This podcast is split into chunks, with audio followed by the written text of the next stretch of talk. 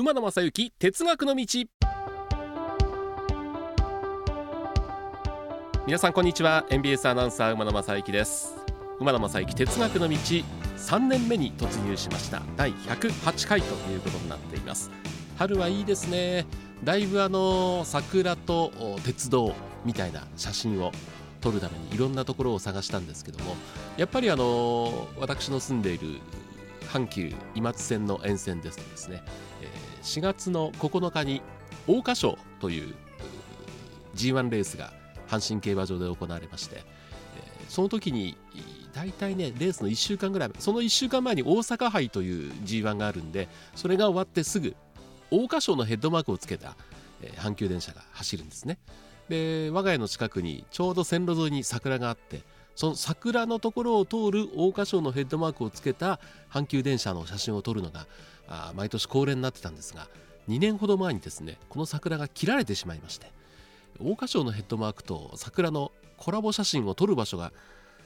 探せばあるんでしょうけど見つからなくなってしまって、えここ数年断念をしておりますが、まあ、ただあの4月の2日に行われた大阪杯のヘッドマーク、えそれから4月9日桜花賞のヘッドマークこれはですね確実に抑えましたんでまたあこの哲学の道のツイッターにでもアップできたらいいかなというふうに思っております。えー、っとねメールをいただきました。これはあ島根県松江市にお住まいの鉄ナーネーム臨天石村さんからです。哲学の道107回の甲子園の話を聞いてふと思い出しました。以前は甲子園林と呼ばれた甲子園の高校野球を応援する保護者生徒たちを運ぶ臨時列車って春夏にたくさん走っていた気がします。そうですね。結構あのちょっと使われなくて余剰になっている581系を使ったりとかですね、えー、いろんな車両が使われてました、えー、なんか寂しいですね。最近は大抵バスを連ねてという場合が多いようですと。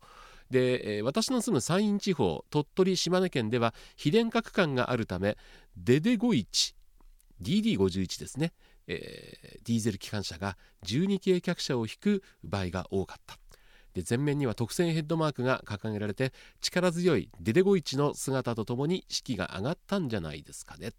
一昨年ですが鳥取県米子市にある山陰歴史博物館で大ヘッドマーク展という JR 西日本から寄贈されたヘッドマークの展示会があり撮影自由だったのでパチパチ撮影しました。その中から甲子園林のヘッドマークの画像を5枚添付しました。四角いヘッドマークはおそらく稀に使用された181系ディーゼルカキハ181かっこいいですね。あの